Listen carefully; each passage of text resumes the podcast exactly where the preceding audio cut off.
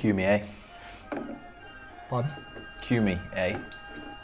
Cue me, eh? Sign language Question. I'm on one bar now, but my battery is. So we're going to power through this. We're gonna make this quick fire.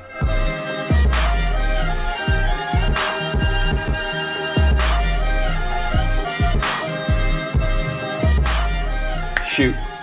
Okay, just a question to follow up from last week's episode. Um, I've read this before because I was about to read the chap's name, and then towards the bottom of it, it says, "If you want to use the question on the show, great, but please don't use my name at this stage." Okay. Lucky I read it first, and we did just push this episode live. So this one is about buying a business, Harry. You haven't read it yet. I've read it. I'm talking to you about it. So let me just Buy low, through. sell high. Done. Done. Close the episode. If you're about to buy a business that would bolt onto yours, how and what would you be looking for in the books, as in, in the accounts, or a general feel prior to moving forward? This particular hypothetical business has been established several years and turns a small profit, including a small wage for the owner. What would be your approach to get traction? Knowing what you know now compared to the start, the reason is growth would be required straight away. That last bit of the sentence didn't really make sense. What do you consider USP to be as an individual and a business? What would you do if you bought a business and why? So, what this feels like is there's a business for sale, Not his business. not his business, that is. But it but would benefit his business. that's the thing that seems Or has he got a business at the moment that he's looking to buy this business and merge the two and get reap the benefits of the new business? Or is he looking to buy a business as opposed to starting one? it would bolt onto yours. So he's got an existing he's got an business existing. and it would bolt on. So let's tackle this step at a time. Let's break it down. Uh, it turns a small profit, including a small wage for the owner. What would be the things that you're looking for in terms of the books or general feel? So let's just put a let's put a situation forward. Uh, there's a company in our space. Uh, let's call it. let's call it X Y Z instead of, instead I of won't. Okay. instead of the I'm actual I'm glad you jumped in because I would have just thrown a name out there. Uh, let's call it a company in that space that is not is not dominant in the market. It is a small business with one staff and probably kicks off a small wage for the owner. Mhm. Okay, and he's got a nice lifestyle business. It's interesting because we can actually compare. It's a very comparable scenario, It really is. and we literally spoke about this yesterday. It literally in the van. Um, because I wanted to make an offer to someone else in the market to, to see what we can do. So the thing that we looked for when we were going down that route is, I'm just going to say it as it is. We're, we have a much bigger team and we have uh, capital and resources behind us that are going to allow us to operate quicker.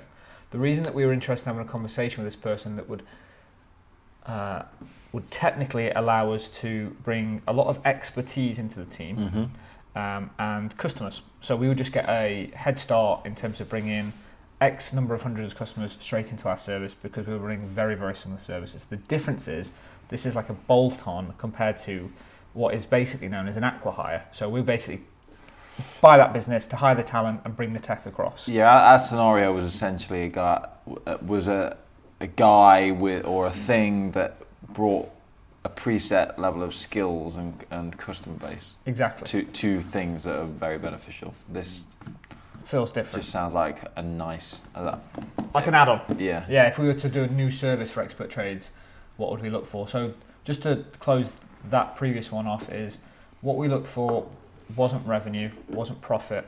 We were more interested in the fact that we're building something that he's at that point in time was I don't know 12 months in terms of development ahead of us. He'd been running it for years, but with this pa- pace that we were operating, he was only about 12 months ahead. So we thought let's just jump the queue 12 months and let's uh, buy the business. And Yeah, it was. Yeah, it was more. It was more um, just to make what we had or going to have better, quicker. Better, exactly that. Um, that deal didn't go through, but we were basically looking to get a to, to move quicker in the market. So let's throw a situation out now, Harry, in terms of there is a new service, and let's say um, there is a receipt app, okay, Mhm. um, that allows you to scan receipts and bring it into expert trades, and then all of a sudden you've got quotes, invoices, and all your receipts in one place. Sounds like a beautiful thing. there's things we can integrate with to do that. But there's a small business, single founder, got a receipt app, and he wants to sell. What would you look for? It's naturally a nice fit for the for the service. I, I honestly wouldn't even know where to start, but I mean, fit in what way? Like, um, what am I looking for? Am I looking to see if, like, are we assuming that it would be perfect to merge with? Um, yeah, like the business? tech would just work. I think from from my side of the table is if you own the if you let's say you own the receipt business, Mhm. do you want to stay on? If you want to stay on and run that part of the department, as we'd call it, uh, do I like you? Like, could I work with you? Because one thing's buying technology Mm. and buying customers and buying traction, but the other one is hiring someone. So, like, if that person wants to stay on and be involved or have a say and retain equity or whatever it is, if that person still has a voice at all in your company, that's one thing that I'd look for. Like, if they are someone that I would actually like to work with. Otherwise, you you shouldn't do it because it's Yeah, I mean, the last thing the last thing you want to do is is buy a company that then brings this person that has a very large vo- say in the company. They still have a large say in their company, though, technically, even though you've bought that company, right? Yeah, it depends on how you structure the deal, and I think that's the thing that you'd look for is like when you when you're when you're purchasing a company, if you just want the tech, you need to get rid of the guy that runs it. You need to pay him enough. Like if you if he's selling the actual company off, But is is there a scenario where you can buy the company to get the tech, but keep it as its self-sustaining thing and just integrate? yeah, Or are they two different kinds? no, no, you could do. Um, I'm trying to think of an And is that beneficial? Because ideally, ideally, do you need Let's say back do you to need to merge? Do you Let's need just to say back to merge? what expert trades, and we wanted to run as an independent business. That's what that would look like, because we Hmm. want to stay as expert trades, but Yeah. they want to have a joint venture. So we'd have all creative freedom and things like that still. Yeah, but what Baxi would need to consider is do we really want Adam Caller running the business? Or do we just want his tech? 'Cause if they're hiring us for the tech, they want to get rid of me because they just want the tech. And that's the thing that I'd be thinking about in terms of any joint venture, which is like a 50 50 deal. Mm. Anyone buying equity, or if you're buying a business, like what does the relationship look like with the previous owner of the business is one of the things that I look for. Um, in terms of the books, from, from an accounting perspective, um, I'll be honest, I- I've got a really good accountant that I trust. I wouldn't guess. I'd go and say, does this stack up and make sense to my accountant? Because uh, part of due diligence when you're buying a business has to be running it through a professional accountant, um, just because it's so easy for people to fiddle the books for a couple of years before it catches up on them. That's, yeah, that's what I was about to say. Like, is the, is the goal just to make sure that it is profitable, basically? Because you don't want to buy something that's yeah hemorrhaging or hindering financially. Yeah, exactly. Um, so hopefully, like in terms of the fit, the books get your accountant to look at it. What would I look for before moving forward is, uh, do you feel like you can have a deal with the guy? What does the guy want out of it? And in terms of a negotiation perspective, when you're buying a business, just be really, really clear of what the previous owner wants, Hmm. because otherwise you're just going to get lost in this sort of the, the deal stage, and no one's going to end up be really happy. He thought he'd have equity in the business. He thought he'd remain ownership of uh, that department within your, but whatever it looks like, it could get very confusing. Just be really upfront and clear around what do you want. Also, out I'm of not not sure. Well, not, I can't remember what you said. Uh, did you say that the person was selling their business, or was it just a business that he'd seen that would be a good fit? Hypothetical business established several years in terms of small profit, including a small wage for the owner. He doesn't say how Doesn't it came say if the about. business it'd be is up interesting for to see sale. if it'd be interesting to see if like the actual founder put the business up for sale. Because I mean, I suppose that's one thing to talk about is how would you, if someone wasn't selling their business but you wanted it, how would you go around that? How would you go about that scenario of like basically walking up to someone and saying, "I want to buy your business"? It's exactly what I did with the Like, company isn't that a bit of a slap in the face? I think I think it's more of a compliment. If, well, to be not as, yeah, obviously if someone wants to buy a business, it is uh, it is a compliment. But if they're telling you, "I want your business, but I don't want you," that's a harder. Uh, it's it's That's the harder. harder, conversation. but I think I think there's ways to uh, to dress that up. Is Had a zero. It's it's Harry. You've got a really great business there at Expert Trades. From a technology perspective, is I think it's a great fit for what I'm doing over here at X, Y, and Z. But in terms of the team, we've already got the team that we need. So I wanted to see if you're ever interested to basically sell us the technology that you run, so we could bring it into our company, and you could sail off onto the sunset on a pony. That would probably cost more though. It would definitely cost more, in my opinion. Uh, and I agree with that, Harry. So how about you put that number on a bit of paper? It's like There's not enough paper to cover the zeros. the pen would run out of ink before I get to the end. Um, next follow-up question to this: uh, there was a bit that says, "What do you consider your USP to be as an individual and a business?" Um, so from my side is I like to consider myself a very good salesman and an operator, which, in terms of a business, I think it's. I think I could step into a business and help it Mm.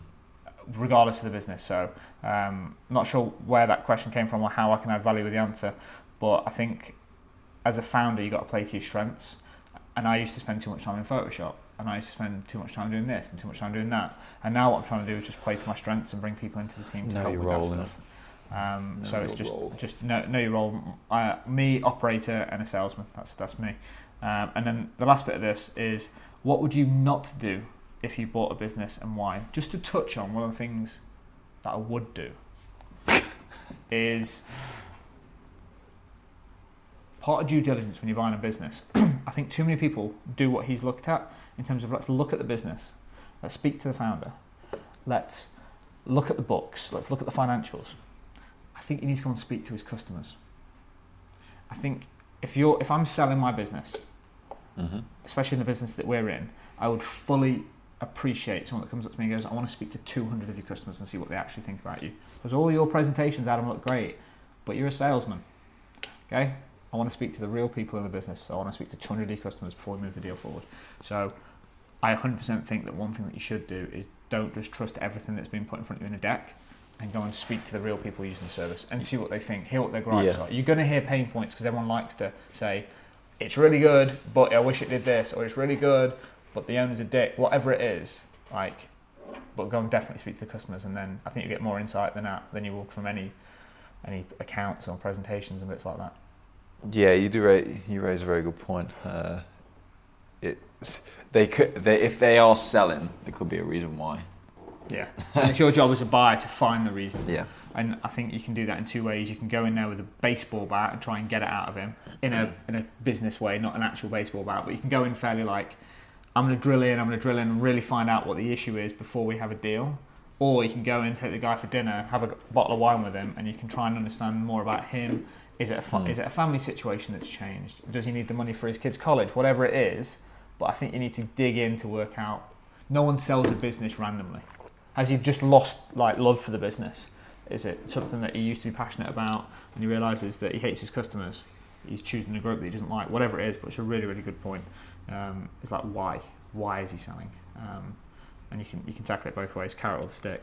Um, what would you not do if you bought a business and why? What are the risks, Harry? You're asking the wrong guy. That's why I don't run my own business. It's normally you're the one that's reading the questions, isn't it? And I'm kind of Yeah. throwing it. Guys, I don't, I- I- guys, I don't know if you know, but I'm not the business owner. I know I put on that facade, but Harry's literally the brains behind this operation. I'm just the showman.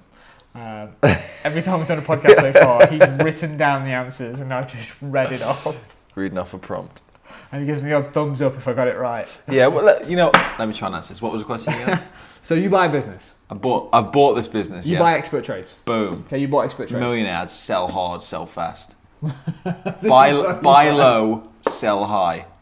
Harry, sell me this pen. Adam, there's no pen.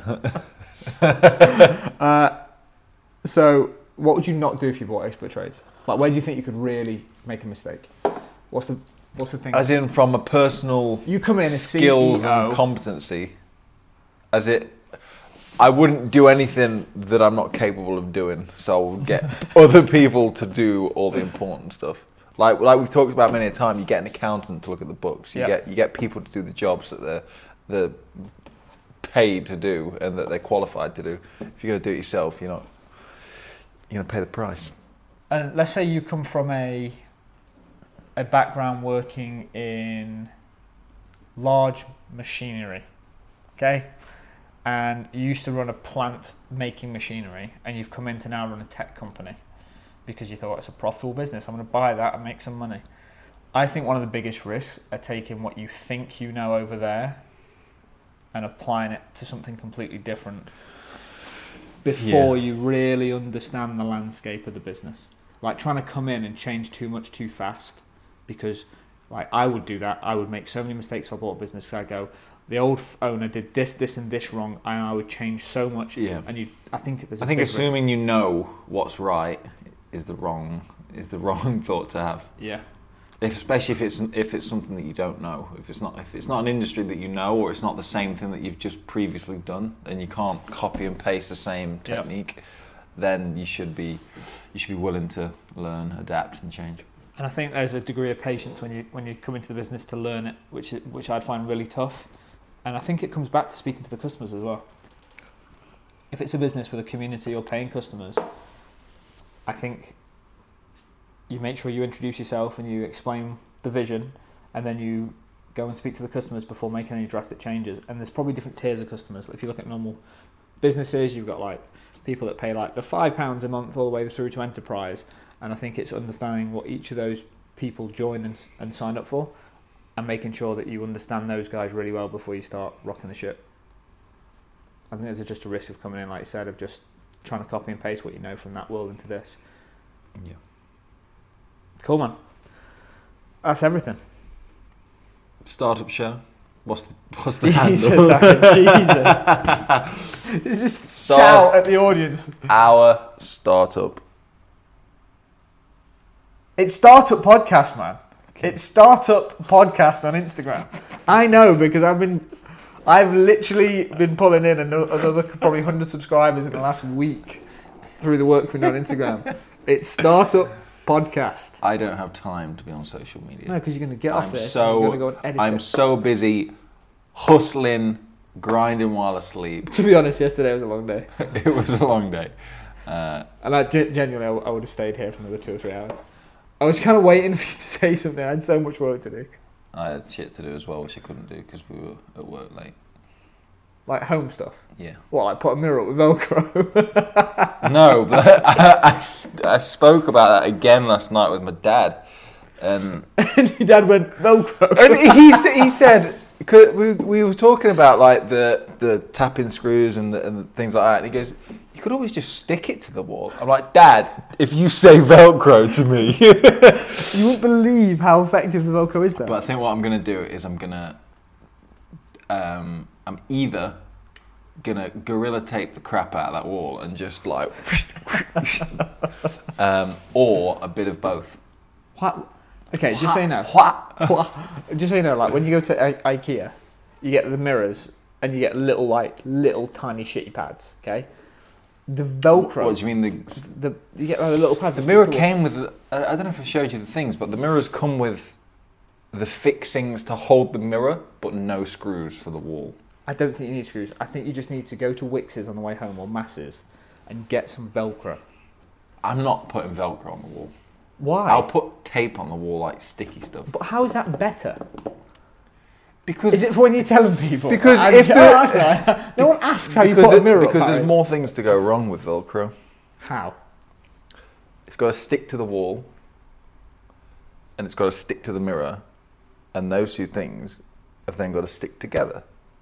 But if you've got a single piece of stick, double-sided stickiness, it's just stick and stick. There's less areas. I see. I genuinely see where your logic Vel- is. Velcro can fail. but if you look so at can tape. if you look at Velcro, I don't. I don't trust either of them. If I'm if I'm honest, I don't trust the double-sided but it's much safer tape. than you trying to put something into the wall of your house. We've established this. You literally offered a tradesperson a bed at your house if he hung a mirror, and Still did- didn't put it on he disappeared the next day and didn't put it up. swiftly. That was five minutes of. Uh... Anyway, if you got this far, Remember, it's our startup show. it's Startup Podcast. Startup Podcast Instagram. I wonder if anyone found the episode where we started saying that wrong. Most likely it was me that said it wrong. It was most likely you. The key is to say things with enough conviction that people believe you. But this doesn't help us if they believe us. This isn't a sales pitch. Okay, this is genuinely. I'm not a sales kind of you guy, s- Adam. I'm, I, Clearly, I shoot you- from I shoot from the hip and speak from the heart. You've been sending people to the to some guy who's got this amazing podcast now because everyone's like, "Where's the episodes?" He's like, "Oh, everyone's asking me for a podcast," and all of a sudden he's crushing it. Let's leave it there. Startup podcast.